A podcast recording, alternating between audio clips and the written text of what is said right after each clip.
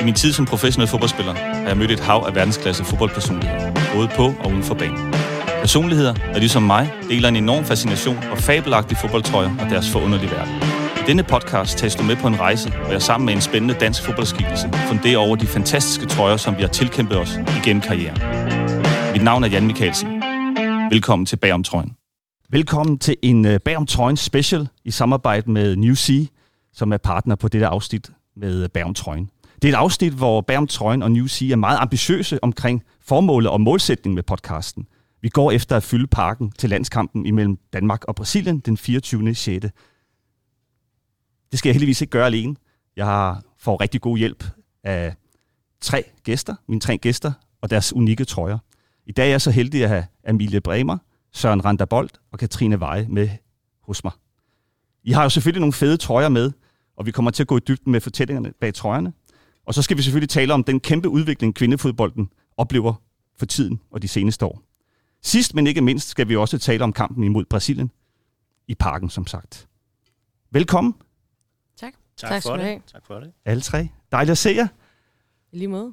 Jeg har glædet mig rigtig meget til at folde jeres trøjer ud. I har nogle fantastiske, unikke trøjer med, alle tre. Øhm, men det skal jo lige siges, at vi er jo ikke alene i rummet i dag. Vi har jo besøg af Viums unikke drenge. Må jeg lige høre jer en gang? Forsigtigt. Vi skal nok blive varmet op. Og så har vi også besøg af Skjolds U10, U11, U12, U14 piger. Lidt blandet. Må jeg også lige høre jer en gang? Det er dejligt. Så øh, der er heldigvis øh, publikum på. Og det skal også nævnes, at vi sidder her i, øh, i parken, og vi kan se ned på, på banen, hvor det hele skal, skal ske den 24. Og jeg tænker især dig, Katrine. Det må da dire lidt i dig, når du ser banen. Jamen, nu var jeg også inde og øh, se de her to landskampe forleden, og øh, herrelandskampe, og øh, jeg glæder mig sindssygt meget. Virkelig, virkelig meget. Du har aldrig spillet derinde før, Nej. vel? Vi, øh, der var jo det her ekstrabladet skolefodbold, hvor øh, vi tabte øh, den sidste kamp om at komme i parken, så vi var lige ved, men øh, nej, det er første gang. Det er fantastisk. Nej, det bliver rigtig fedt. Jeg tænker, at vi lige starter med at introducere. Og jeg tænker, I introducerer jer selv. Så skal vi starte med dig, Søren? Det kan vi godt. Jeg hedder Søren Randerbold, og jeg er øh, træner for HB Køges øh, kvinder, som øh, lige er blevet Danmarksmester, så øh, jeg har et øh, super godt hold. Og så har jeg været øh, U19-landstræner for pigerne i rigtig mange år i DBU. Ja, vi har været kolleger. Det har vi. Det var en dejlig tid. Det var Du var en det dejlig kollega, Søren, det skal du vide. lige over. Amalie? Jamen, øh, jeg hedder Amalie Bremer. Jeg er radiovært på Radio 4 på det program, der hedder Missionen. Og så er jeg øh, podcastvært på en podcast, der hedder Kvindefodboldpodcasten. Og så er jeg medstifter af Kvindelandsholdets fanklub. Ja. Og Amalie, jeg må også sige, at jeg har glædet mig rigtig meget til at tale med dig, fordi du er super skarp, og jeg har hørt dig i diverse podcast, og ja, men altså, jeg synes, du er fantastisk. Og har en masse Sikke gode... Ja, men sådan er det. Du ved, altså generelt er det jo dejligt lige at få lidt ros til lige at komme op, og gæsterne bliver altid glade. Om det, Det er er så rigtigt. Thomas Gausen, eller om det er, Det er Amelia rigtigt. Bremer, ikke? Det Ja. virker hver gang. Det er rigtigt. Så jeg det tænker, tager jeg vi- også en tid når jeg skal lave radio Du skriver bare ja. ned, ikke? Ja, det er skide godt. Og så har vi Katrine Veje. Ja, jamen, øh, jeg hedder... Hvor mange landskampe er det, du røget op på? Det, det er jo helt... Er det fire cifre efterhånden? Det er 135, tror jeg, vi er oppe på. 135 landskampe. Ja, Hvad giver I? Ja. Sabel flot. Men tak. Jamen, øh, jeg har som sagt Katrine Veje, og øh, jeg spiller fodbold i Malmø, og øh, ja, på det danske kvindelandshold, øh, hvor jeg fik debut som, ja, hvad har jeg været, 17-18 år, ja. Så øh, det er nogle år efterhånden. Det kan du slet ikke huske. Det sørger nok godt huske. Hun var i hvert fald ikke færdig med at være U19 endnu, før hun fik debut. Ja, det er stærkt. Det kommer vi tilbage til netop øh, børnefodbold og pigefodbold i generelt. Hvordan ser det ud i dag, og måske i forhold til, da Katrine skulle øh, dygtiggøre sig og udnytte hendes talent. Og så er det jo selvfølgelig et program, som roterer omkring vores trøjer. Øh, jeg er jo bitter trøjer, og det kunne jeg også godt mærke, da jeg talte med jer, så havde I også masser af trøjer, og jeg siger, jeg napper lige den med, jeg napper lige den med, og i dag har I så mange med, at vi må sortere lidt i det, ellers så var det jo en, øh, en hele aftens podcast. Ikke? Men øhm, jeg er egentlig interesseret i at høre, hvor mange trøjer har I derhjemme? Amalie, hvad har du egentlig øh, af, af trøje? Jamen, i samlingen? jeg er øh, desværre i den her sammenhæng øh, sådan relativt usentimental, så jeg har også skilt mig af med mange trøjer igennem tiden. Jeg, jeg vil jo gerne for eksempel i dag have taget min gamle boldklub Rødovre trøje med, som, hvor jeg spillede selv som, øh, som pigefodboldspiller, men øh, dem har jeg altså smidt ud. Så øh, i dag har jeg um, måske 10 trøjer derhjemme eller sådan noget. Med hvilke 10? Ja, hvilke 10? Ja, det er fantastisk, tror jeg. Det er, det er de allerbedste, jeg har holdt fast i. Det er så fedt. Hvad med dig, Søren? Hvad, hvad har du af trøjer derhjemme igennem et langt trænerliv? Ja, men jeg tror, jeg er 100. 100? Men øh, 90 af dem, det er, det er landsholdstrøjer, som jeg har fået øh, gennem slutrunder, hvor vi har fået en 4-5 stykker hver gang øh, fra, fra pigerne. Så øh, ja, jeg har mange. Ja, 100, det er rigtig flot. Og Veje, hvad med dig? Jamen, det, det, det tror jeg ikke rigtigt, jeg har tal på. Vi får jo to landsholds, tror jeg, hver gang vi har spillet en landskamp, og så da jeg startede, var det ikke sådan super almindeligt, at man byttede trøjer, men det er først her de seneste par år, så jamen, det ved jeg ikke, 200-300, og så, ja, så fik, havde jeg også sindssygt mange fodboldtrøjer, der var lille. Altså sådan, 200-300? Hver gang vi var på ferie, fik vi, havde vi lidt en regel om, at mig og min bror vi fik to-tre fodboldtrøjer, når vi var i Kroatien og Italien og Spanien og sådan. Så jeg har, jeg har rigtig mange. Jeg har, min ældste, det er en, der jeg fik, øh, da jeg startede fodbold som femårig, fireårig. Må jeg bare lige spørge, hvor meget fylder 300 fodboldtrøjer? Det er, det er ovenpå øh, min forældres loft, så jeg har... Øh, og der har jeg været. Og der har Jan faktisk været. øh, ja, med uh, Katrines mor? det lyder mindre. som en helt anden historie. det var meget roligt. øhm, hvornår har jeg sidst haft den på? I sidder alle tre i en flot jeg havde øh, en fodboldtrøje på i lørdags, da jeg spillede sæsonens sidste kamp i serie Crap, som jeg syvmands, syvmands hyggebold i Nørrebro United. Så ja. der havde jeg fodboldtrøje på. Det er nok ja, sidst. Lad os lige... Øh kan du ikke lige rulle lidt til side, Amalie, så vi lige kan se logoet det, det hele? Ja, er øh, det skønne, skønne Nørrebro United-logo. Der ja. er en tiger på, og det er en, øh, en mørkegrøn og hvidstribet øh, trøje. Ja, meget klassisk, tror jeg. Den er fed. Den, Den er, er fed. fint, ja. ja. Vi kommer tilbage til Nørrebro United netop, øh, og hvorfor du har taget trøjen med øh, i dag. Er der en trøje, som, øh, som gør en kæmpe forskel sådan personligt? Er der en trøje, I har derhjemme, som, som øh, kan man sige, betyder ekstra, ekstra meget? Søren, er der en fra en slutrunde, eller en spiller, som på en eller anden måde... Øh, ja, ja men har altså, gjort indtryk. Nu, nu skulle vi jo rose hinanden lidt, ikke? Og øh, Katrine, hun har jo altid været en af mine øh, favoritspillere, og så, øh, så fik jeg jo øh, denne her flotte Arsenal-trøje af hende, og ja. Ja, jeg er stolt over de øh, piger, jeg har haft på 19, som... Øh, som virkelig har brændt igennem op på A-landsholdet, så, så det er bestemt en af dem. Det kan jeg sagtens forstå, og det sjove er, at vi, øh, vi har mange Arsenal-trøjer med i dag, og vi kommer til at tale selvfølgelig Arsenal, især med dig, Katrine, men også generelt om kulturen i, i England, og, og måske nogle af de forskelle, der er fra herrefodbold til, til kvindefodbold, hvor kvindefodbold måske øh, er mere positiv. Men det kommer vi tilbage til. Vi starter med, øh, vi starter med dig, Amalie.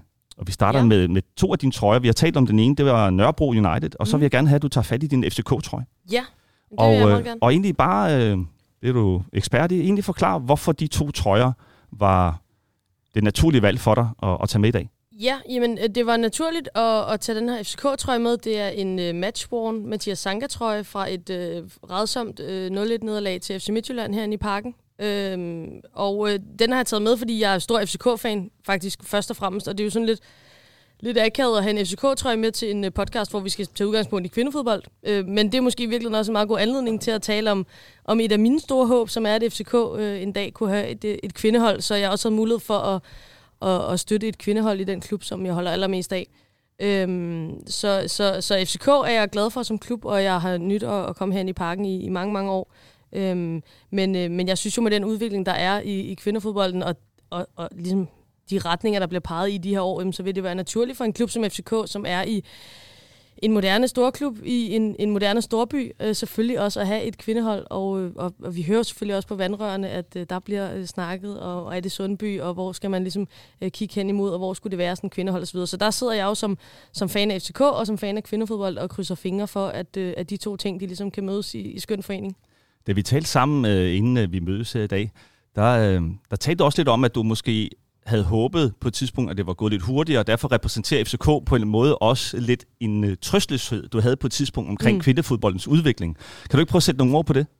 Jo, altså, øh, jeg har selv spillet fodbold for, øh, for rigtig, rigtig mange år siden efterhånden, og var måske en af dem, som øh, ikke var lige så god som Katrine, men måske øh, håbede lige så meget, som, øh, som Katrine også gjorde på et tidspunkt, øh, på at, øh, at, at kunne ligesom, øh, se en fremtid i fodbold, fordi jeg var, jeg var også rigtig, rigtig bit af det, da jeg var øh, barn og teenager. Men øh, jeg tror, man skal nok have en stedighed, som jeg ikke havde. Øh, dengang i hvert fald, for at kunne se en fremtid for sig som pige og kvinde i fodbold for øh, 20 øh, år siden-agtigt. Øhm, og det er jo ligesom den fremtid, som jeg synes er noget nemmere for øje på i dag.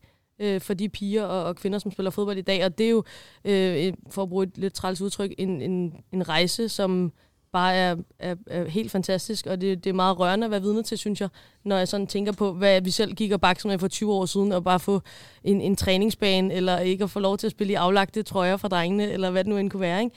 Der, der er lidt andre boller på suppen i dag, og det er, jo, det er jo bare skønt. Men lad os holde lidt fast i det, for det synes jeg er, en, et meget god, øh, meget god fundament at starte på. Hvor var vi henne? Og hvad var det for nogle ting, hvordan du, du skulle kæmpe med, Katrine, for at slå igennem? Hvordan så din øh, øh, barndom ud med, med fodbold?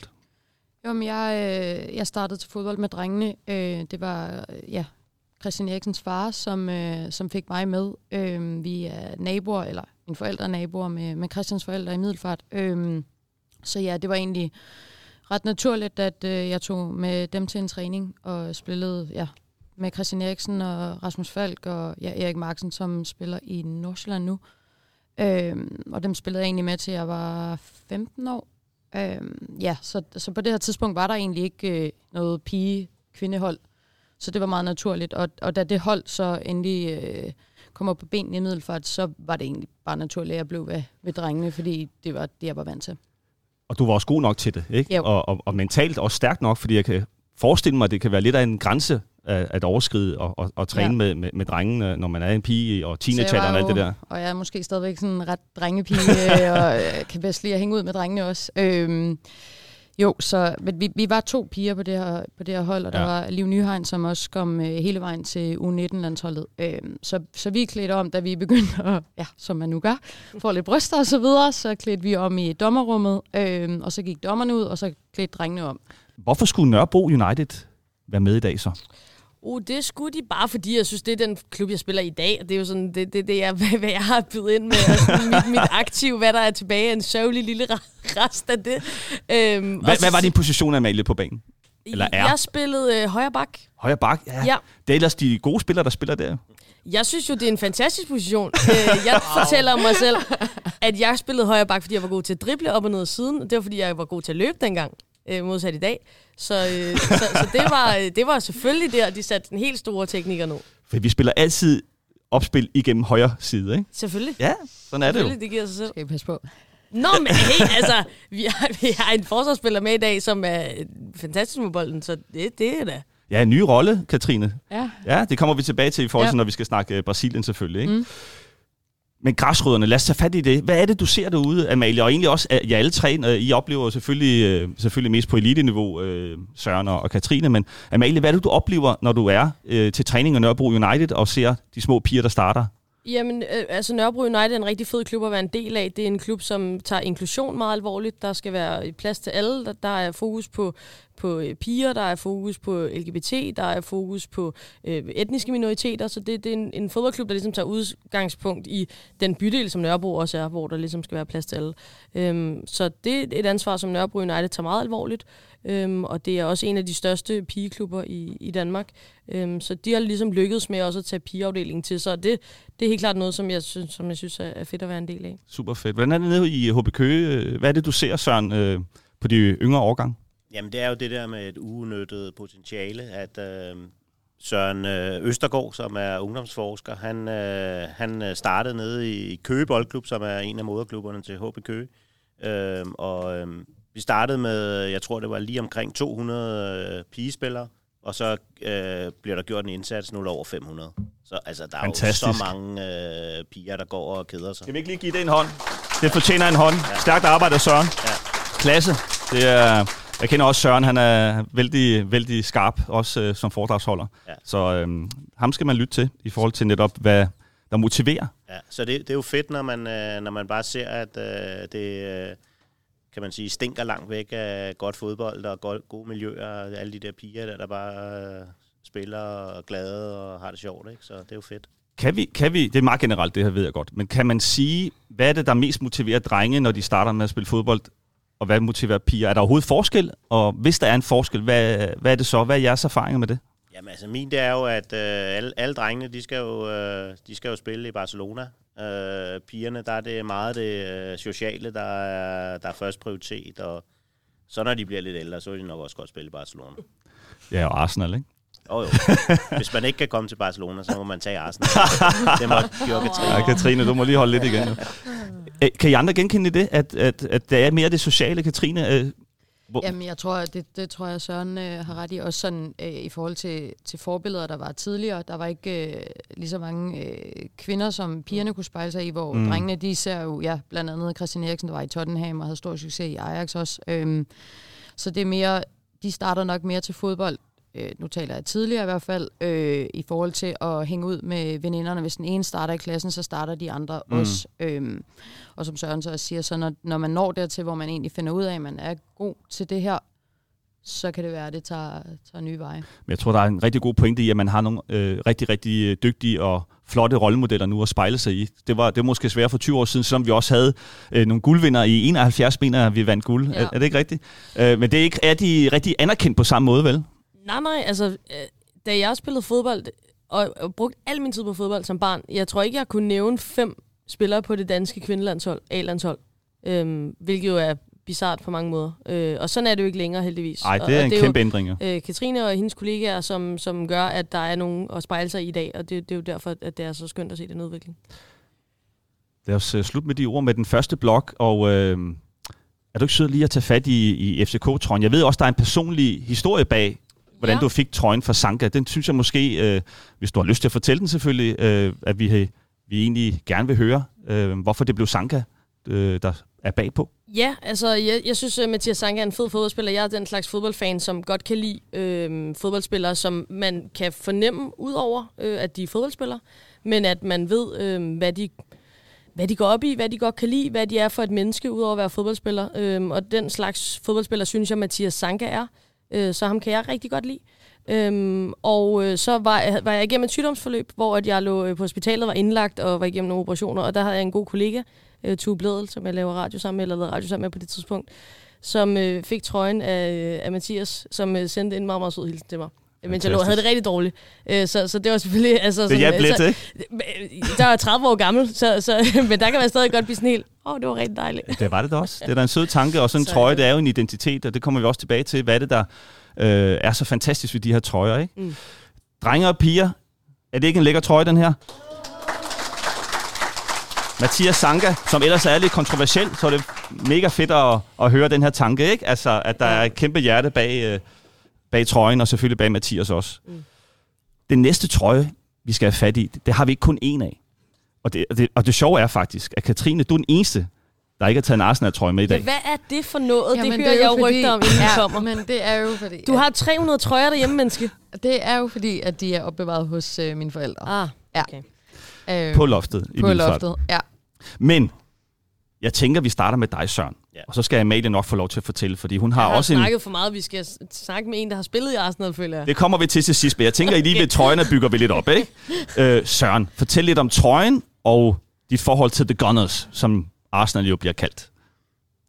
Ja, altså, det, jamen det var jo, at, øh, at alle de gamle piger, jeg har haft på, på U19, der, øh, når de så rører til udlandet, så kunne jeg godt tænke mig en af deres øh, trøjer. Og så var øh, Katrine jo øh, rigtig sød og, øh, og give mig en. Jeg, jeg er ikke selv øh, Arsenal-fan, jeg er Liverpool-mand.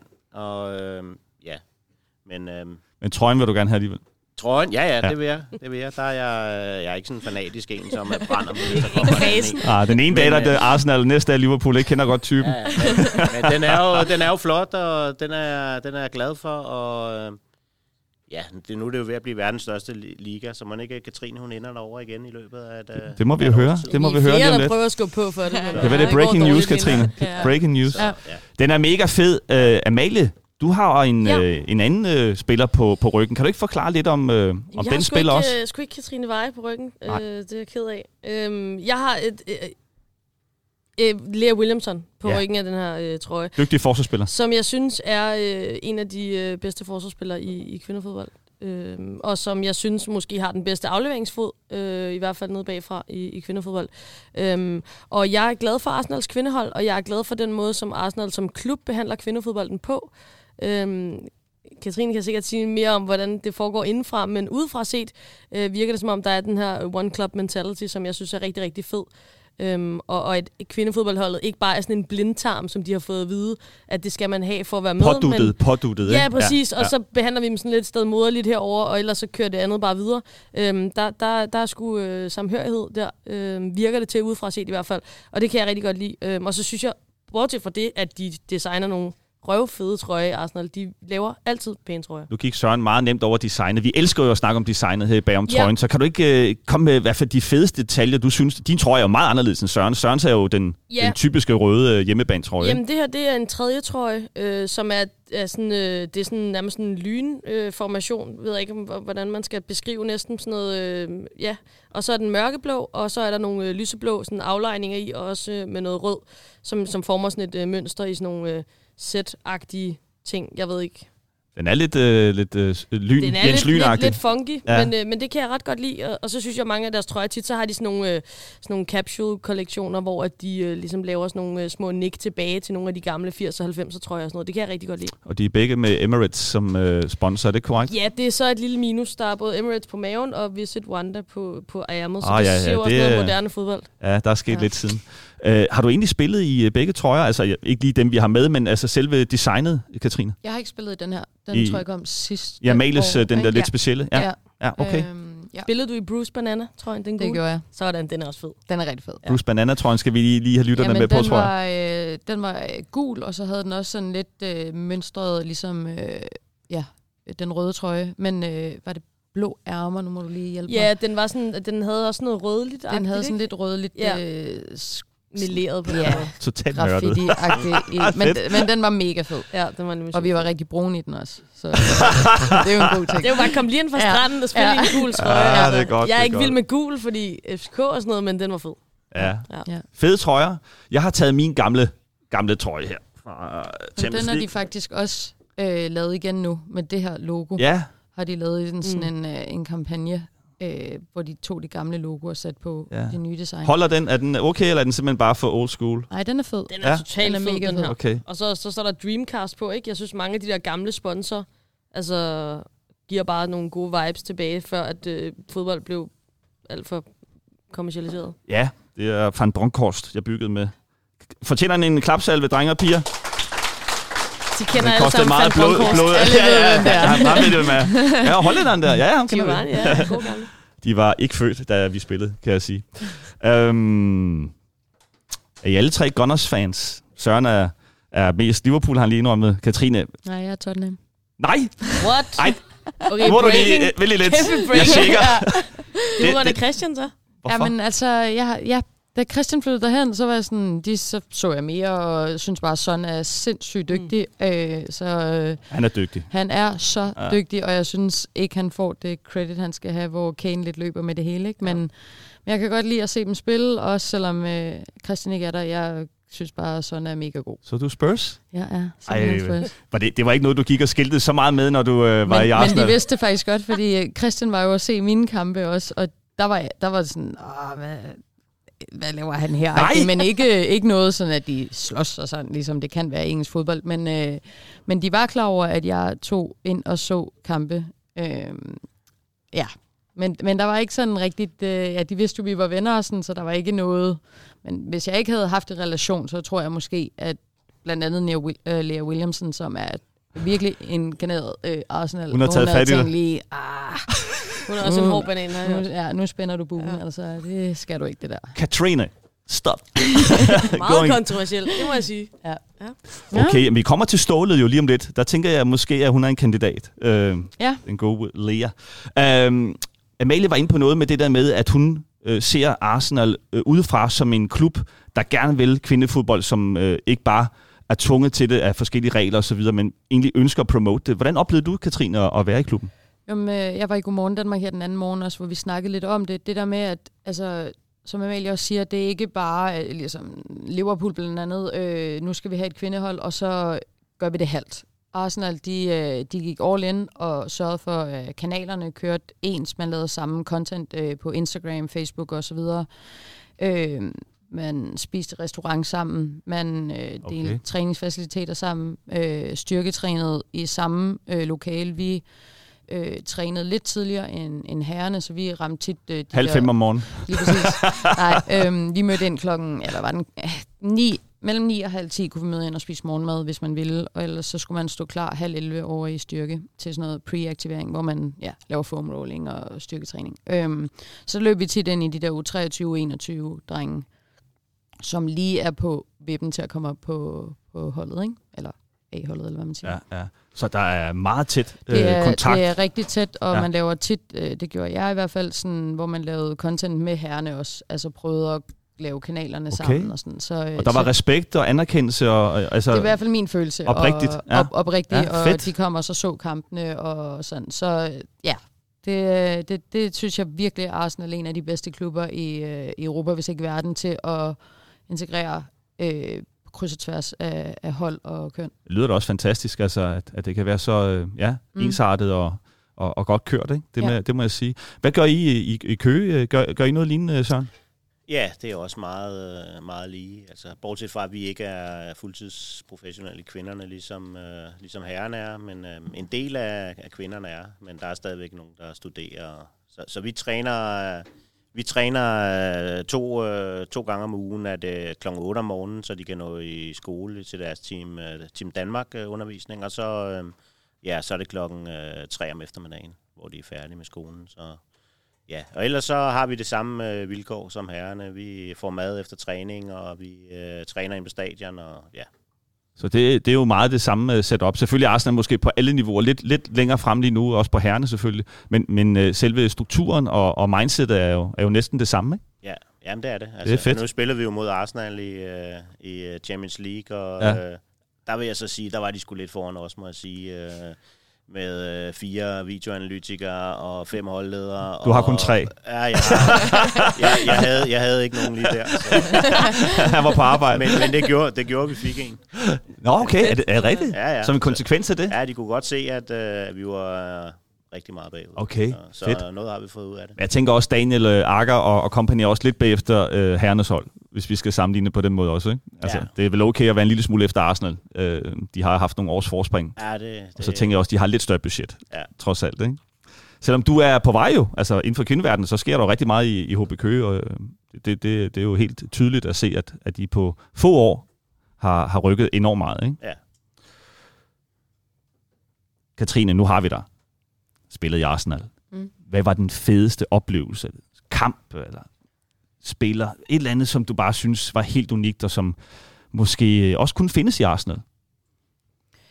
Øh, altså sådan, den, den, nu vandt vi det øh, engelske mesterskab, nu slynger jeg ud, som om det er hver dag, men øh, det, det var det overhovedet ikke. Stor dag Øh, for, for mange, vil jeg sige. Ja, øh, det, var, det var noget, klubben havde øh, kæmpet rigtig meget for, så det, det var en virkelig, virkelig stor dag. Øh, en anden var også, da vi spillede øh, træningskamp inde på Emirates øh, mod Bayern München blandt andet, øh, i bananatrøjen. Øh, Rigtigt. sindssygt fedt også. Øh, vi spillede en herrene, så det vil sige, at der var jo de her, hvad var det, jeg tror, det endte med at være sådan 25.000 tilskuere, der, der var at se kampen. Øh, så, så den husker jeg også som, som et rigtig godt minde. Ja, fantastisk. Bayern München også, ikke? Altså det, det var ikke hver dag, man får lov til det som, som herrespiller, vil jeg sige. Så det der, det er jo, det er jo fantastiske oplevelser. Ja. Arsenal.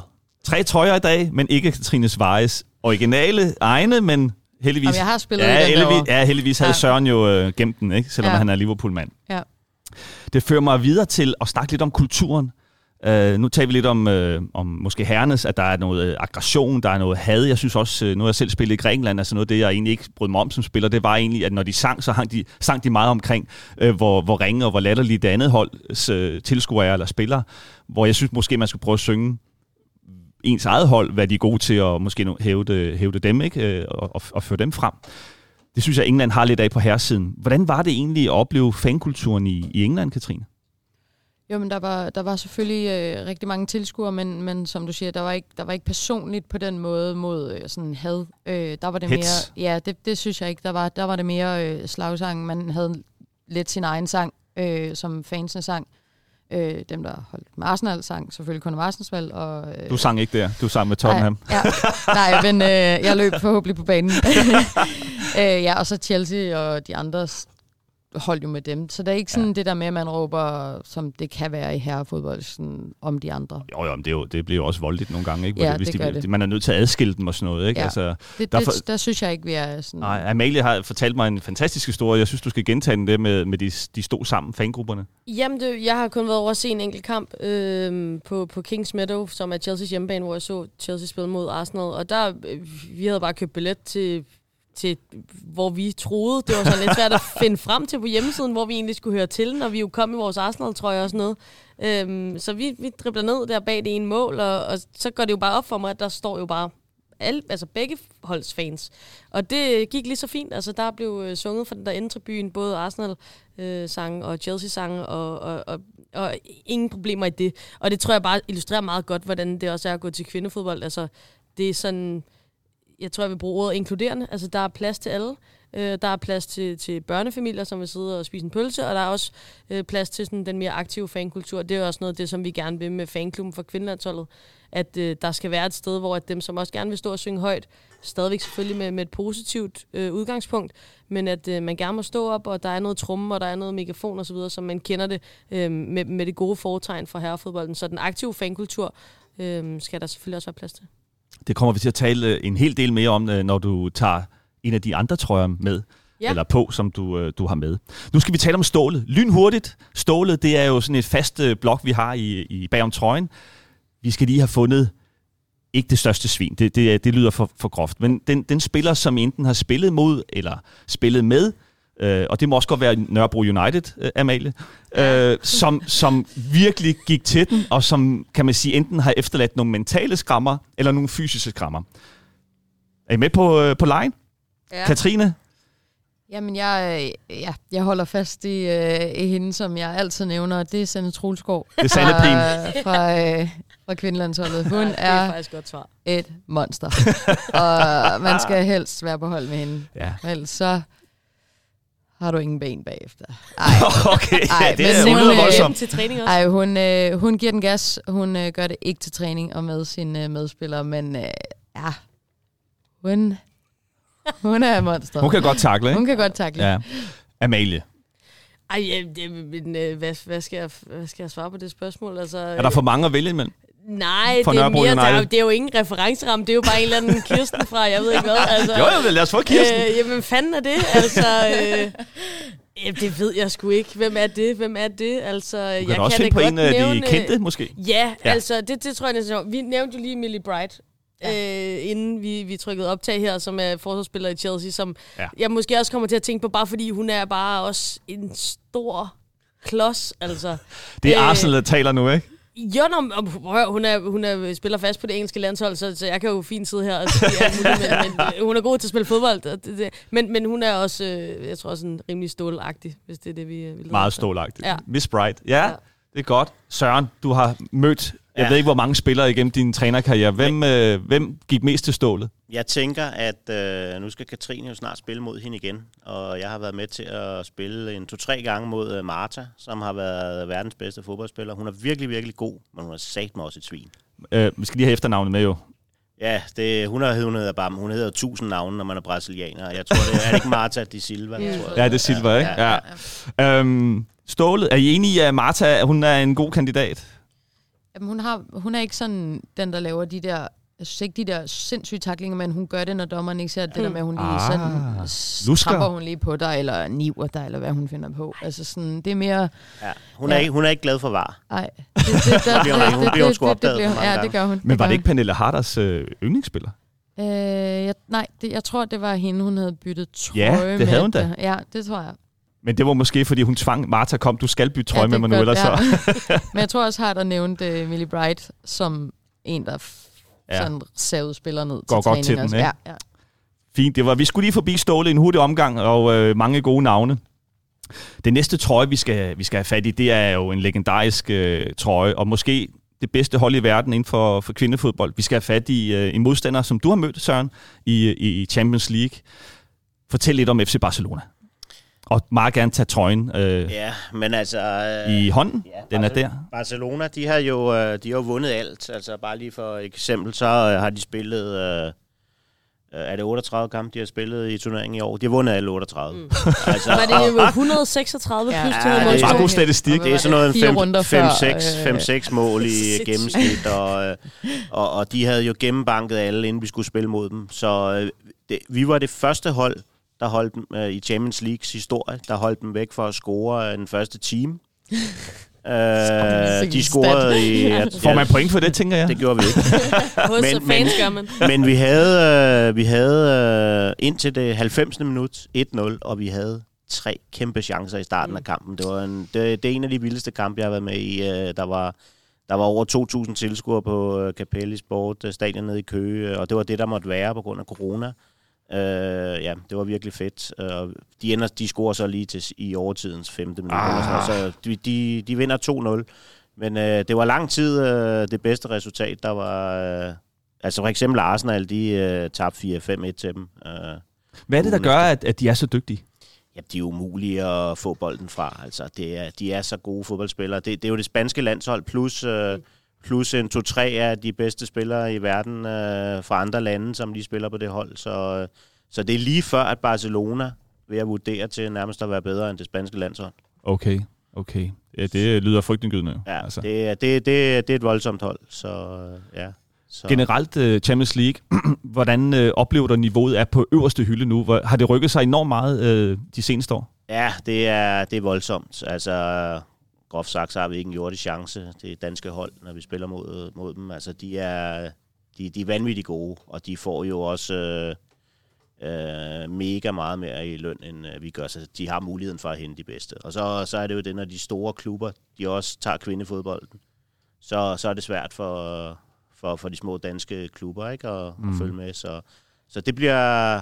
Jeg, jeg tror faktisk, øh, det bliver, der bliver større og større afstand de næste par år, fordi øh, øh, jeg, jeg synes jo i år her, det har været det helt sindssyge gennembrud for kvindefodbolden. Altså med, at når der er 92.000 tilskuere på Camp Nou og, og 50.000 alle mulige andre steder, det, det, er jo, det er jo fedt. Altså, nu har jeg været med i 100 år, ikke? og i starten der var der 23 tilskuere ikke? til, mm. til øh, Hjorts og EU mod Fortuna om DM. Ikke? Så. Der er lidt af et uh, skift nu. Ja, det, det er voldsomt. Nu, nu, har, nu har de store klubber, de har set potentialet i det, og se, man kan faktisk godt lave penge på kvindefodbold, så det er ikke bare noget, der er en udgift. Det er sådan lidt omkring det kommercielle, det er jeg fuldstændig enig i. Jeg synes også, at rammerne, øh, altså det at opleve kvindefodbold, er jo blevet mere lækkert forst- forstået på den måde, at tv-billeder og kameraer og så videre. I gamle dage, der var et kamera, det var måske håndholdt, ikke? Hvem gider at se på det? Det gad man jo ikke engang se på, om, om det så måske var verdens bedste fodbold, der blev vist, ikke? Så hele den der indpakning, som er en stor del af oplevelsen, er jo også blevet meget bedre. Ja. Øhm, hvor tænker du, at man skal være opmærksom på i kvindefodbolden, øh, på det kommercielle? At man måske ikke bliver spist på samme måde som, som herrefodbolden, måske på nogen måder har mistet sin sjæl. Mener nogen i hvert fald. Jamen, det er jo, når, øh, hvis der begynder at komme lidt for mange penge i det, og, og, og så løber det løbsk, ligesom det gør hos herrerne og, og agenterne.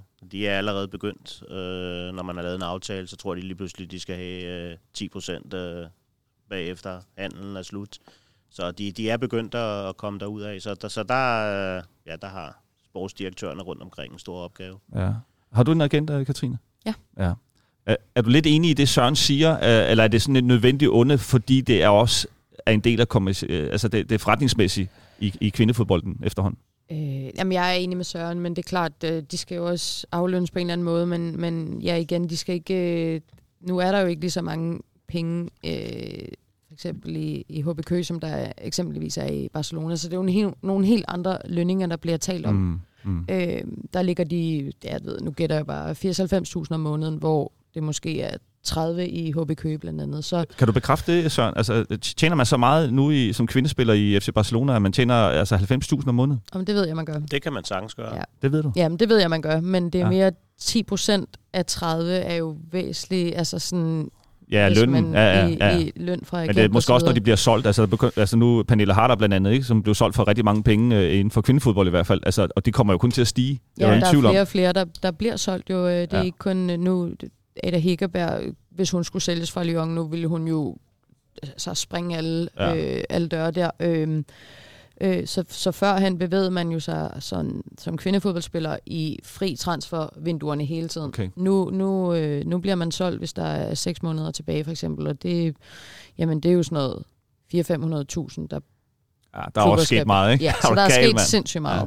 Hvad blev du solgt øh, for, øh, da du blev solgt første gang? Øh, jamen altså, jeg, jeg øh, gik på fri fra Brøndby til, til Montpellier i, i Sydfrankrig, Ja. men, men blev solgt fra Montpellier til, til Arsenal, og jeg tror, det var sådan noget 550.000 eller sådan noget. Ja. Øhm, men, men ja, fra at man overhovedet ikke blev solgt til, at det er en mulighed nu, så det er jo også bare en kæmpe udvikling, der er sket. Ja, det på- kommer til at tage fart, det er helt sikkert, Og det hvis man ikke bliver- passer på, ikke? Ja. ja.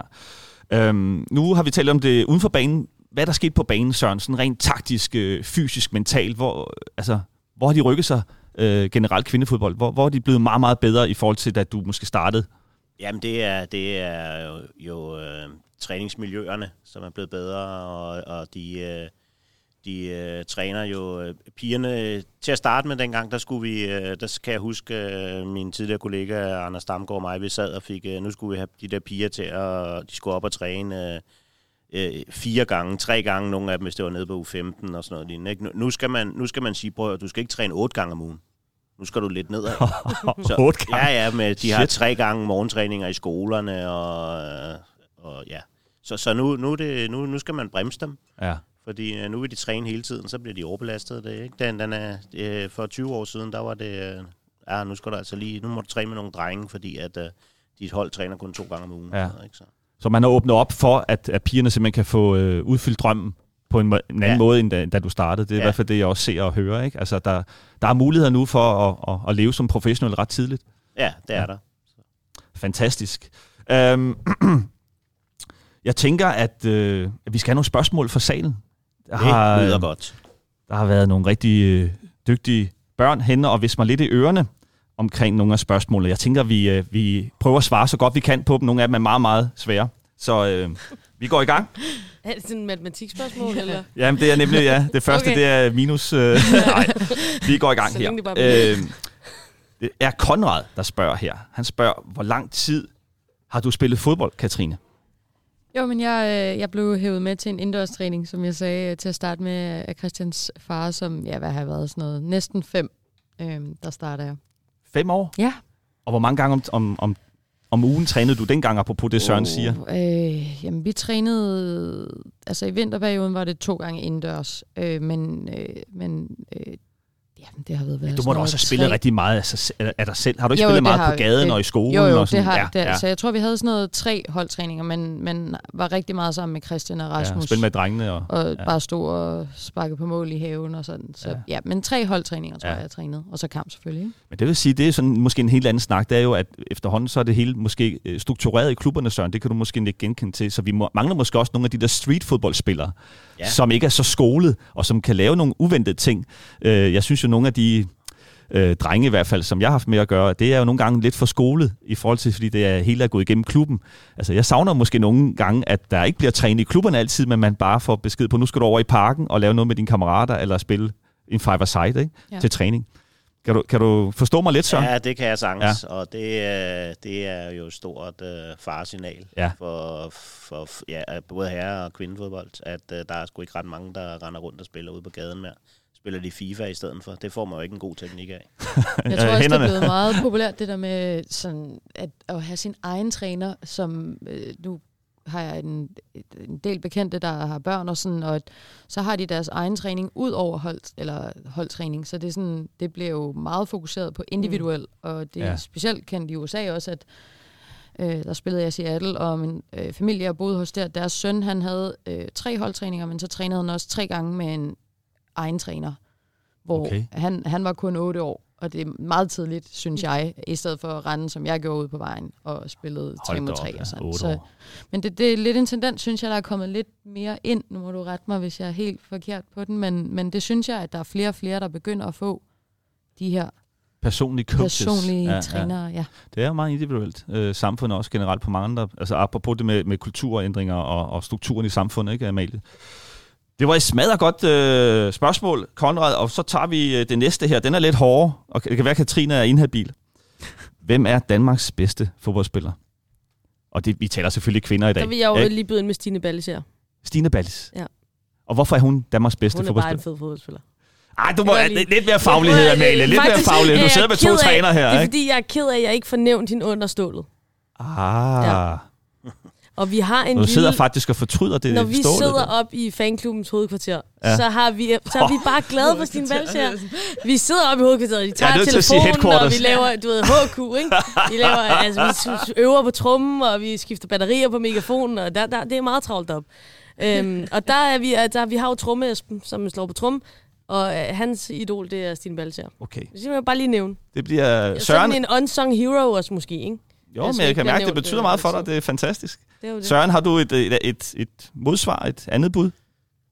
Jamen, jeg kan jo godt sige det, øh, alle siger. Øhm, så nu tager jeg, og er flink også... Øh, nej, det er ikke flink, det er faktisk... Øh, det, det mener jeg. Det er Pernille Harder, og så er det øh, Katrine Vej. Ja, det er stærkt. Ja, og om fem år, så er det Katrine Kyl. Okay, hun er det Ja. kommende. Ja, det Jeg synes, det er Katrine, hun skal lige have en ordentlig klapsalve. Ikke? Det er så selv øh, en, en rigtig, rigtig dygtig træner, der, der kommer med sit bud her. Det var, og øh, jeg kan sige, hvis hun fortsætter, så kan det være, at hun kan ende i HB Køge en dag. ja, hun skal bare spille, øh, hun skal bare være gammel nok. Jo. Det var, det var Bertram, der, der kom med et rigtig godt spørgsmål. fisket. Ja, Øhm, altså, ved du hvad, den her, det her spørgsmål, det er, det er sindssygt godt, synes jeg. Det er Eleanor, der spørger, hvad er det bedste råd, I kan give til en pigespiller, der er lige gået i gang med at spille fodbold? Godt Ja, det er sjovt. spørgsmål. Ja, virkelig Godt godt svar spørgsmål. Skal vi høre svaret en af gangen? Undskyld, nej, men du Nej, sagde du, det helt øh, rigtigt. Jamen, jeg, jeg sagde, have det sjovt. Ha' det sjovt. Ja. Ja. Altså, nyd det. Og det skal ikke være øh, en kamp om at gå til træning. Det skal være sjovt. Hvad så, hvis man har en dag, øh, Katrine, hvor man måske ikke rigtig sådan brænder for det, eller har haft en dum dag i skolen? Hvad, hvad er dit råd til det? Der, det er okay ikke at tage til træning. Ja. Altså, det, det er det bare. Øh, hvis, man, hvis man virkelig har det sådan, og hellere vil lave noget andet, så er det okay. Øh, nu ved jeg ikke, hvor gammel du er, men, men det er okay ikke at, at ville til træning. Elinor, hvor gammel er du? Må jeg høre derude? 11 år? Ja, 11 Helt år. okay. Ja, Altså, der er ikke... Øh, nu er jeg jo ikke træner for dit hold og så videre, og skal ikke... Endnu, øh, endnu. endnu. Øh, nej, men... og træneren øh, er her i dag, så du skal lige passe Åh. på, ikke? skal ikke give gode råd her. Nej, nej, men hvis det virkelig er sådan, at du har det, så ja. Og, og øh, endnu bedre råd, snak med din træner. ja. Ring i stedet for det sms, øh, for det er så let at lige kunne gemme sig Sæt nogle bag. ord på. Ja, Ja. ring. Amalie, du havde også et bud på... Nej, øh, det, var det det det samme? var fuldstændig det. Okay, ja, fedt. og Jeg synes bare, i- det, i forhold til det, vi snakkede om før, få spillet en masse fodbold og have det sjovt med det. Ja. Jeg spillede også nede i gården sammen med, med mine venner og sådan Ja. ja. noget. Masse asfaltbold og sådan noget. Det er, jo, det er jo det, der gør det sjovt at spille fodbold. Søren? Ja, jeg vil jo godt sige til Elinor, nu er jeg jo også træner, gå, gå, over, gå over og træn, og så se, hvor fedt det er at spille fodbold. Og så få Øh, lysten igen efter en dum dag. Efter Ja. en dum dag Ja. i skolen, eller Ja. ja. mor og far været dumme, eller et eller andet. Ja. Så, øh, så tror jeg, at der er mange, der får glæden tilbage. Kan I mærke, hvor fedt det er? Det er sådan lidt øh, masser af monopoler. Jeg synes, vi skal Ja. kalde det Janne og Oraklerne. ja, kan det ikke være meget sjovt? Jeg synes, det kan noget, det her. Jeg synes, vi tager et mere. De er så gode. Øhm, ja, hvad gør man, når man slår sig rigtig, rigtig meget og bliver skadet? Og Katrine, hvis der er en, der har prøvet det, i hvert fald i en lang periode op på Arsenal, Ja. så er du måske den bedste til at, at komme med et godt råd. Og vi skal stadig huske, det er jo små piger endnu, så Ja. de skader, de har, måske ikke så alvorligt som det, du har haft. Men, Nej. men kan du komme med et godt råd til, til, når man slår sig rigtig meget på banen eller bliver skadet? Jamen, nu blev jeg jo øh, går fra at spille fuld tid i Arsenal og have det mega godt i klubben til at rende ind i en øh, brækkefod, da jeg var med landsholdet blev stemplet. Øh, og det gik over i en overbelastning i hælene, og det varede jo, jamen det varede jo sådan noget fem måneder. Øhm, og så kom der corona, og så sendte Arsenal egentlig os alle sammen hjem, hvis vi ville have den mulighed, i og med at i England var der virkelig skarpe regler, at man kun måtte gå uden for sin lejlighed i 20 minutter. Så øh, jeg, jeg greb den og tog hjem. Øh, så jeg nåede med en af de sidste fly, øh, inden øh, København lukkede ned. Øh, og Det var sådan lidt dramatisk, Ja, faktisk. det var, det var meget dramatisk, men, men det var rart, at vi... Altså, England havde jo nogle helt andre regler, end vi havde i Danmark øh, med corona, og i, i min lejlighed havde jeg øh, selvfølgelig... Jeg havde en have, men jeg havde ikke sådan... kunne ikke gå mere, og 20 minutter om dagen ude for grunden er jo bare ikke særlig meget. Øhm, så under skaden øh, var det vildt hårdt, det der med, at de andre jo gik ud på banen, og jeg skulle være inde i det her øh, styrkelokale, øh, top lækkert, men øh, vildt hårdt. Øh, Så både en fysisk skade selvfølgelig, men også Men- efterhånden en mental skade. Lige præcis. Ja. Øh, så, så det der med, at jeg blev sendt hjem, det gjorde vi alle sammen, øh, og jeg var i København og kunne træne med, apropos egen træner og fys, men det har jeg. Øhm, og, øh, øh, og det gav mig den her ro, for jeg skulle ikke stress om at komme tilbage til øh, kamp, fordi der var ligesom lukket ned på grund af corona, så det gav mig øh, alligevel sådan to måneder ekstra oven i hatten til at kunne komme tilbage, både mentalt, men også Mm. øh, skadesmæssigt. Så, så jeg brød brug tiden. Øh, og lade være at stresse noget og komme tilbage, og så få ondt igen og ud igen, som jeg lidt havnede i. Øh, Prøv at høre, Katrine, det er jo så normalt. Altså, hvis jeg tænker lidt på min egen tid også, altså, det værste, man kan opleve som fodboldspiller, det må man jo desværre kende. Sådan, sådan tænker man jo, når man lever af det især, ikke? mm, Det er jo at være skadet. Mm. Anden hold, okay, der kan man trods alt uh, træne ja. Ja. og komme på førstholdet. Ja. Øh, men altså, Ja. være skadet, så føler man jo bare, at de andre, de hele tiden. får forspring hele Ja. tiden. Ikke? Ja. Og øh, altså, jeg har talt med rigtig mange bag om trøjen, som netop har oplevet det, som du har oplevet, at, at øh, det bliver en mental Ja, Det bliver stressfaktor. næsten, det bliver næsten sådan værre mentalt end den egentlige Ja. skade, i og med, at når man så kommer ind, og man sidder i restauranten og spiser efter træning, så, så er det træning, der bliver talt om, og, ikke, og selvfølgelig spørger alle, hvordan går det, men det er det samme, man lidt siger, fordi der sker ikke noget sådan progress efter en dag Ja. og to dage. Og til sidst, så, Så bliver man også lidt træt af at snakke om sådan, det. Ikke? Åh, jeg gider Ja. ikke svare på det Ja. samme, fordi det er stadigvæk, jeg har løbet fem minutter på løbebånd, og sådan, ja. det, det, ja, Og derfor er det så vigtigt at have gode fysioterapeuter og mennesker omkring en, sådan Ja. at man ikke gør det for tidligt, fordi Ja. så springer det op igen, øh, Mm. og risikoen for, at man bliver kronisk skadet, er jo Stor, ja. rigtig, rigtig stor. Ikke? Mm. Øhm, har I andre lidt at byde ind med, Søren? Øh, nogle af de skader, du oplever i dit miljø, hvordan, øh, hvordan takler I det dernede i, i, i HB Kø? Jamen altså, jeg siger, at, øh, at de skal komme øh, over i klubben hver dag, ligesom øh, Ja. alle de andre, så de ikke... Øh, så føler de sig også, øh, at, at de stadig er en del af det, at Ja. de kan få noget behandling, og, og de kan snakke lidt. Og, Ja. Men lad os nu og- sige, at der var, det som Katrine, at man begynder at få den der følelse af, at jeg er lidt udenfor. Og det hjælper faktisk ikke at være i klubben. Jeg vil faktisk måske hellere øh, være lidt mere sammen med familien eller ja. Venner, fordi jeg er nødt til at, at, at komme lidt væk fra den der boble. Ja. Vil du respektere det? Ja, det, vi har en, der lige er blevet opereret i tirsdags for korsbånd, og, og hende, øh, hun er fra USA, og vi sender hende øh, hjem ind til januar, til januar, og så øh, er der noget behandling, og det så har hun hjemme med familien, og, og øh, ja, de kan passe på hende. Og, Ja, det er stærkt. Ja. Det er rigtig stærkt. Fordi det er klart, det, at... det, øh, det tror jeg, vi får meget med ud af. Det er jeg fuldstændig enig med dig i. Det er bare ikke altid, at man øh, har tillid til spilleren, så at klubberne gør det. Det er Men min også erfaring. I forhold til sådan herrene, rigtig mange af spillere, nu kender jeg et par stykker på herre A, de bruger jo rigtig tit deres egne fyser. Altså selvfølgelig har klubben fysioterapeuter, men det er også blevet mere en, en almindelig ting i kvindefodbold, at man også har lidt sin egen gruppe, og så, altså jeg får for eksempel ikke særlig meget behandling i Malmø, fordi jeg bruger øh, min behandler, en Andrew, øh, som er i Body SSA i parken, det er ham, det er min to go to, og, eller go to, og han var den eneste, der løste mit hælproblem, så det er ham, jeg stoler på. Ja. Øh, så der er ikke andre, der får lov sådan Jamen, det er jo meget med tillid at gøre. Ikke? sindssygt meget Så til. det er jo ens, øh, altså, ens krop, når man er. Ja. atlet. Det er jo det, man skal leve af. Og det der med kvindefodbold i udvikling og sådan, det, der sker mange ting. Ja. Vi er overhovedet ikke i mål, men der begynder at, at røre på sig. Meget spændende. Hold op, nogle gode spørgsmål, I havde. Det var øh, Vilma, der, øh, der kom med det sidste spørgsmål, som gav så stor diskussion. Jeg synes, I skal lige give jer selv en kæmpe hånd. Hvor er I gode, altså. Nå, vi er kommet til de sidste trøjer. Og det er jo øh, vores landsholdstrøjer. Jeg synes, Katrine, vi skal starte med dig. Du sidder i en fantastisk Snak så trøje. meget nu her. Du skal snakke noget mere. Det skal vi snakke om landsholdstrøjer, så tænker jeg, at vi skal have landsholdsspilleren på banen. Ja, vi starter med landsholdsspiller, ikke? Og kom lige med lidt med designet, fordi jeg synes jo, den har jo nogle kendetegn, den du, du sidder i øh, Ja. vej, ikke? Jo. Øhm, jamen, øh, Christian Stadel snakkede noget om, at... Øh, Hummels øh, ja, ejer, Hummels, inspirator. øh, ja. øh, at det var de her... Hjælp mig lige. At stregerne er 1000 Ja. 100.000 timers arbejde. Har jeg forstået det ret? ja, det er noget i den stil. Så har han lagt de her streger ind, og så sagde han, Det er meget flot, at hvis man sige. er ekstra small, så har man måske mindre streger, og så har man, Og hvad hvis har man du? er ekstra large, så har man måske øh, flere timer. Ja. Øh, og jeg har en medium. Øh, så jeg, ja. Men Så- det er i hvert fald det der med, at man har arbejdet sig hen imod Så stregerne symboliserer et eller andet specielt. Ja, antal timer, man Ja. har kæmpet for det her mål. det, det, det var faktisk svært Ja, for os alle sammen. ja. Men det Og så er der noget mere. Efter. ja, det, jeg prøver. Så er der noget her på siden, ikke? Ja. Hvad siger det om trøjen? Jamen, øh, den her, den spillede vi øh, i, øh, i VM-kvalifikationen, så det er sådan det officielle øh, VM, øh, ja, mærke, eller hvad man siger. Ja. Øh, og ja, det var Og hvem mod- var det mod?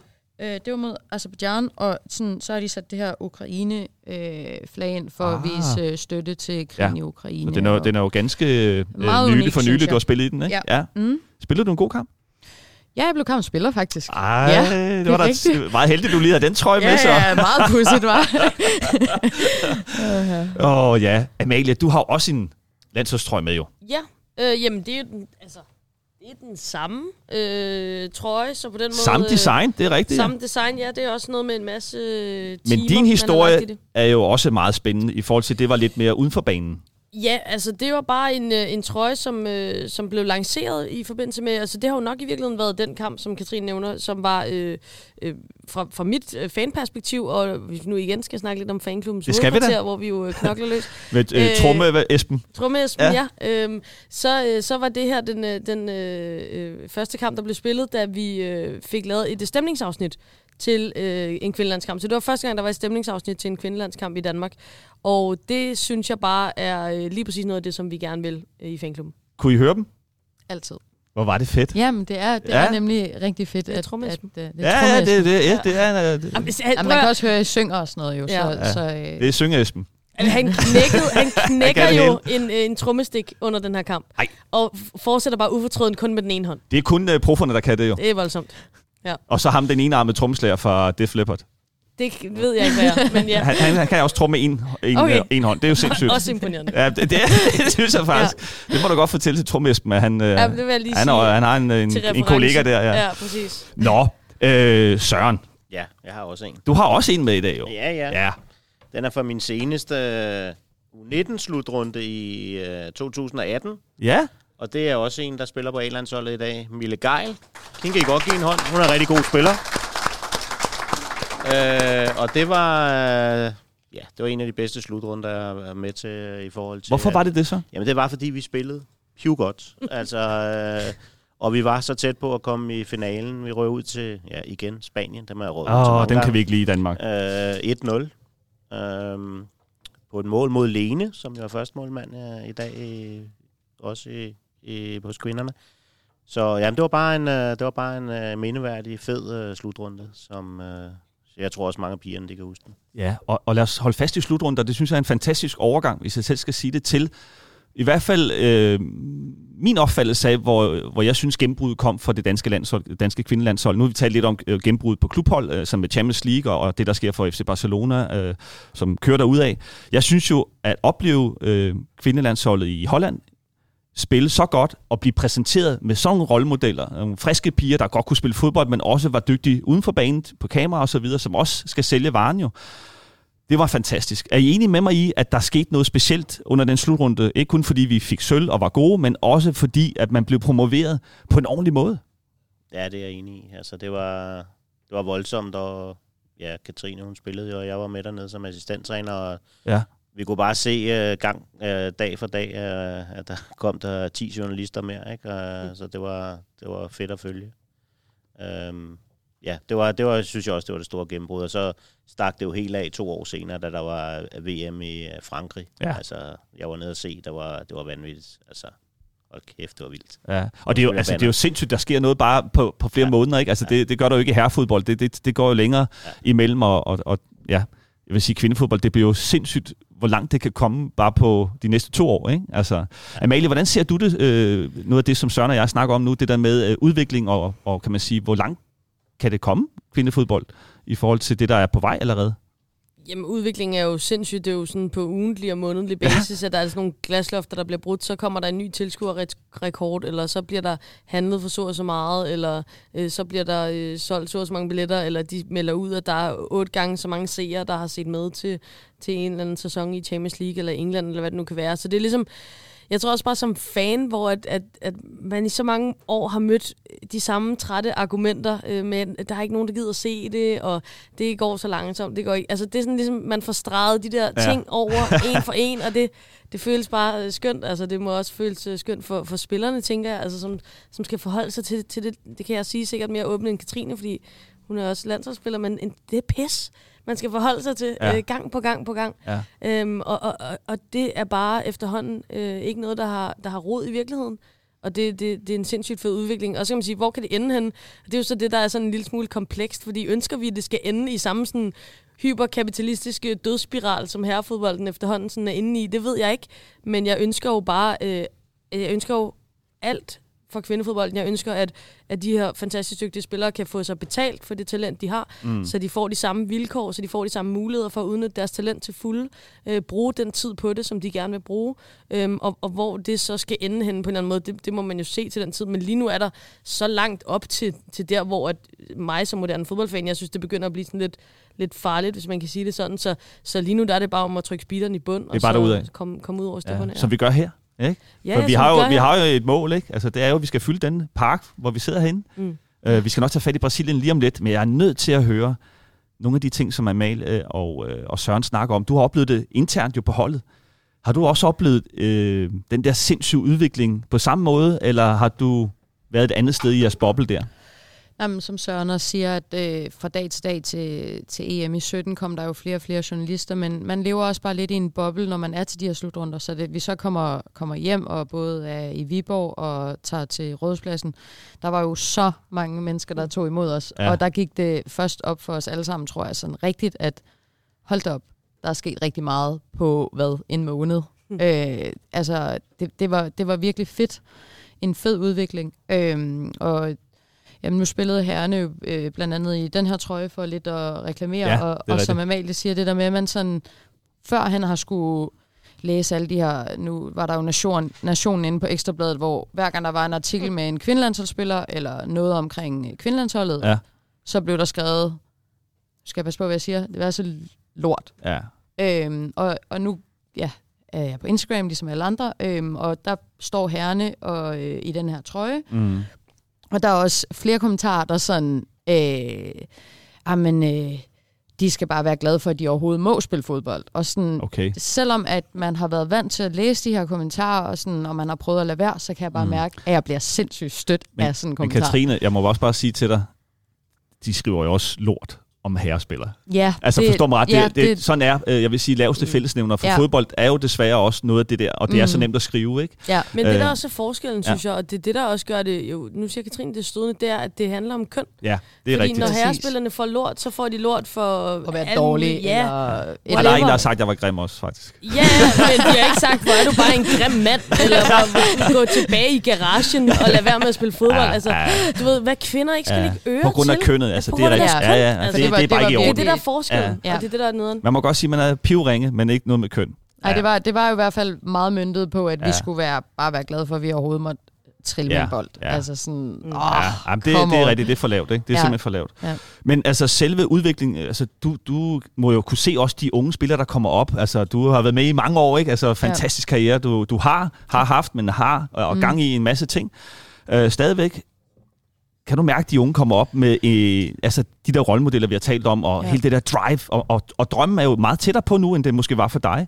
Ja, jamen, jeg synes helt sikkert, at øh, alle, øh, alle de spillere, der kommer op, de, de har bare øh, jamen, bedre teknik, øh, hurtighed, øh, bedre spilforståelse. Så, og jeg tror også, det hænger sammen med, at der er mange flere øh, unge piger, der starter med at spille fodbold, så de er mange flere om budet end for eksempel, da jeg var der, der var det meget liv der spillede i Middelfart Boldklub. Ja. Nu er der måske været 150 piger i en fodboldklub. Ja. Øhm, så det er klart, der kommer jo også øh, andre ting, der spiller ind. Og muligheder for bedre matchning, ikke? Og muligheder, ja. ja. ja. Så det, det, er en, det er jo en rivende udvikling, ja. og, jeg, og jeg, som jeg også sagde før, jeg synes overhovedet ikke, vi er i mål, men jeg håber, at, at det fortsætter, og der er endnu flere, der, der, vil, ja. der vil spille fodbold. Jamen, jeg er helt enig. Det, det skal bare øh, skubbes endnu mere. Altså, I kan jo godt se, hvad jeg sidder i nu, og det skal vi jo tale om nu. Fordi vores modstander, den 24. det er jo ikke hvem som helst. Det er jo det brasilianske landshold. Og jeg har været nødt til at gå i min fars gemmer. Jeg har desværre aldrig mødt Brasilien selv. Øh, så det er den brasilianske landsholdstrøje, som jeg... Altså, det står jo også for fodbold, synes jeg. Søren, jeg har givet dig en træneropgave i dag. Du, øh, du er nødt til at fortælle os lidt om den modstander, vi skal møde i en fyldt parken forhåbentlig ja, den 24. Det, det, altså, nu har jeg jo så selv været med uh, som assistenttræner mod dem to-tre gange ja. uh, over i Brasilien, og det er, det er bare fedt at spille mod Brasilien. Altså, det er det er ligesom herrene. Det er fuld knald der fremad, og øh, de løber, og de laver alt muligt lækkert, og, og jeg kan kun anbefale øh, alle at komme nu ind og se den øh, kamp. Altså, det bliver simpelthen så fedt. Vi er vel enige om, at Brasilien er et af de bedste klubhold, i, eller undskyld, et af de bedste landshold i, i verden. Er det ikke rigtigt? Ja, det er de. Ja. Øhm, og, øhm, men altså, vi kan godt slå dem, fordi de er jo øh, de, de brager der ud af, og der, der er gode muligheder. Så har de en, øh, de har fået en svensk øh, landstræner, som jo øh, står og hopper med høje knæløftninger ude på sidelinjen for at få dem til at være i 4-4-2. øh, men øh, Ej, det kan de ikke indordne ja, det, det, det kan de ikke 100%, og nu har jeg set dem øh, nogle gange, og ja, der, der er gået lidt af det, synes jeg. Lidt af det der lækre, der var for Ja, en... der øh, er ikke så meget samba mere. Nej, for en 8-10 år siden, da vi spillede mod dem, der var det, der var det bare derudad. Ikke? Okay. Så nu, nu er det lidt mere organiseret. Ja. Ikke? Men øh, de kan stadig nogle ting, og de kan øh, indkaste, ikke? så er det en flikflak ude på siden, og så smider de den Det er. Mads Øland. Det kommer ja, Mads Ja, Øland. det er Mads Øland, ja. Så, Ham hiver vi lige frem af Gæbbernes Spillerforenings øh, Wow. formand.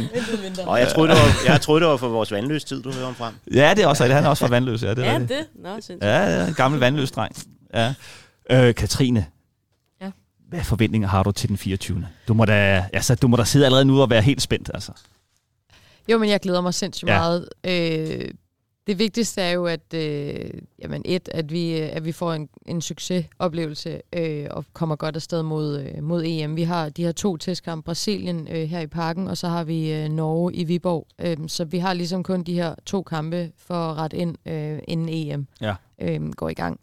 Og så håber jeg bare på, at der kommer øh, rigtig mange mennesker. Ja. Ja. Øhm, da jeg var inde og se øh, herrerne spille her, jeg, jeg får virkelig kuldegysninger. Jeg Ja. ja. elsker bare landsholdsfodbold. Amalie, øh, kommer I til at lave lidt ekstra i fanklubben? Øh, altså, Tromme-Esben, for, kommer der flere øh, og hjælper ham? Eller, eller Ja, hvad, hvad kommer der til at ske den 24. Øh, Trommesben bliver opgraderet. Øh, han, det, det er En trommemaskine. Med ham, med ham, en trommemaskine, der kommer. Leppard, eller hvad? Præcis. Så er det ligesom, så står der en med en varm her, og så går det op.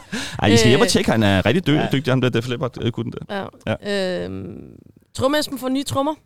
Wow. Øh, der kommer øh, to øh, lidt større trommer, fordi vi er vant til kun at skulle spille Viborg op, som jo øh, er et lidt mindre stadion. Så Ja. der kommer større trommer, som kan spille parken op, og jeg tror også, han får et, et sidekick, der kan hjælpe, så han ikke skal have gang i to trommer Det synes jeg er fair nok. Øhm, og så, så øh, kommer der noget tifo, Ah. øh, som, øh, som også... Øh, Kan vi få lukket lidt ud, øh, mere ud af dig? Motiv, øh, emne? Det, det, er, det er ikke en motiv-tifo, men, øh, Nå, men okay. en øh, flag-tifo, En flagtifo? Ja. Alright. som, øh, som kommer til at fylde øh, en rigtig stor del af, Ja, ja. af parken den dag. Ja, ja. Så, øhm, så det bliver rigtig fedt, og, øh, og ellers så, øh, så tror jeg bare, at vi lægger jo vores kræfter i at øh, få udbredt budskabet om, at den her kamp vi, den findes.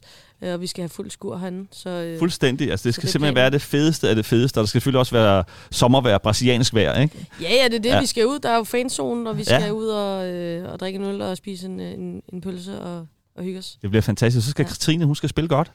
Katrine, hvad, hvad, regner du, hvad regner du med? Hvad, hvad, hvad for en kamp, hvad for en opgave står du overfor? Taktisk, øh, teknisk, mentalt? Jo, men fysisk? det er jo en, det bliver en hård modstander, Okay. okay. øh, uden tvivl. Jeg, jeg øh, synes, de er, nu har jeg været med i Brasilien et par gange, de er, de er rigtig dygtige. Øhm, så det bliver ikke øh, walk over, lidt ligesom det har været i vores VM-kvalifikationskamp mod blandt andet øh, Azerbaijan og, og Malta. Ja. Øhm, det bliver en helt anden kamp, så der skal, der skal skrues lidt ekstra på, øh, på det hele. Hvem skal du spille over for? Ved du allerede nu, i, om det Ej, bliver... det, Om de spiller med en vinge, eller om de spiller med en vingebak. der- Hvad siger, hvad siger Randa? Ja, men det kan jo være Dapinha eller Marta op foran der, ikke? Der kommer suser lidt ud i siden og driller hende jeg lidt. kan håbe, Martha er blevet Så- så, gammel nu, at hun ikke er lige så... Nej, hun løber ikke for dig. Så skal hun Ej, dele med at være skal hurtig hun være hurtig. Ja, det vil jeg sige. Må vi håbe, banen øh, er god. Den ser okay ud. Den Den ser ser god ud ud. udefra, Ja. men den var lidt blød. Øhm, Ja. Ja, vi, Krydser vi, går ikke ned, og, vi går ikke Nej. ned på den, det lover. Der får vi ballade. vi, er, vi er ved at nærme os øh, podcastens øh, sidste sætninger. Har det været hyggeligt at være med? bestemt og hyggeligt, at øh, I ville være med. Ja. Skal vi lige høre jer en gang? Virums unidreng for fuld blæs.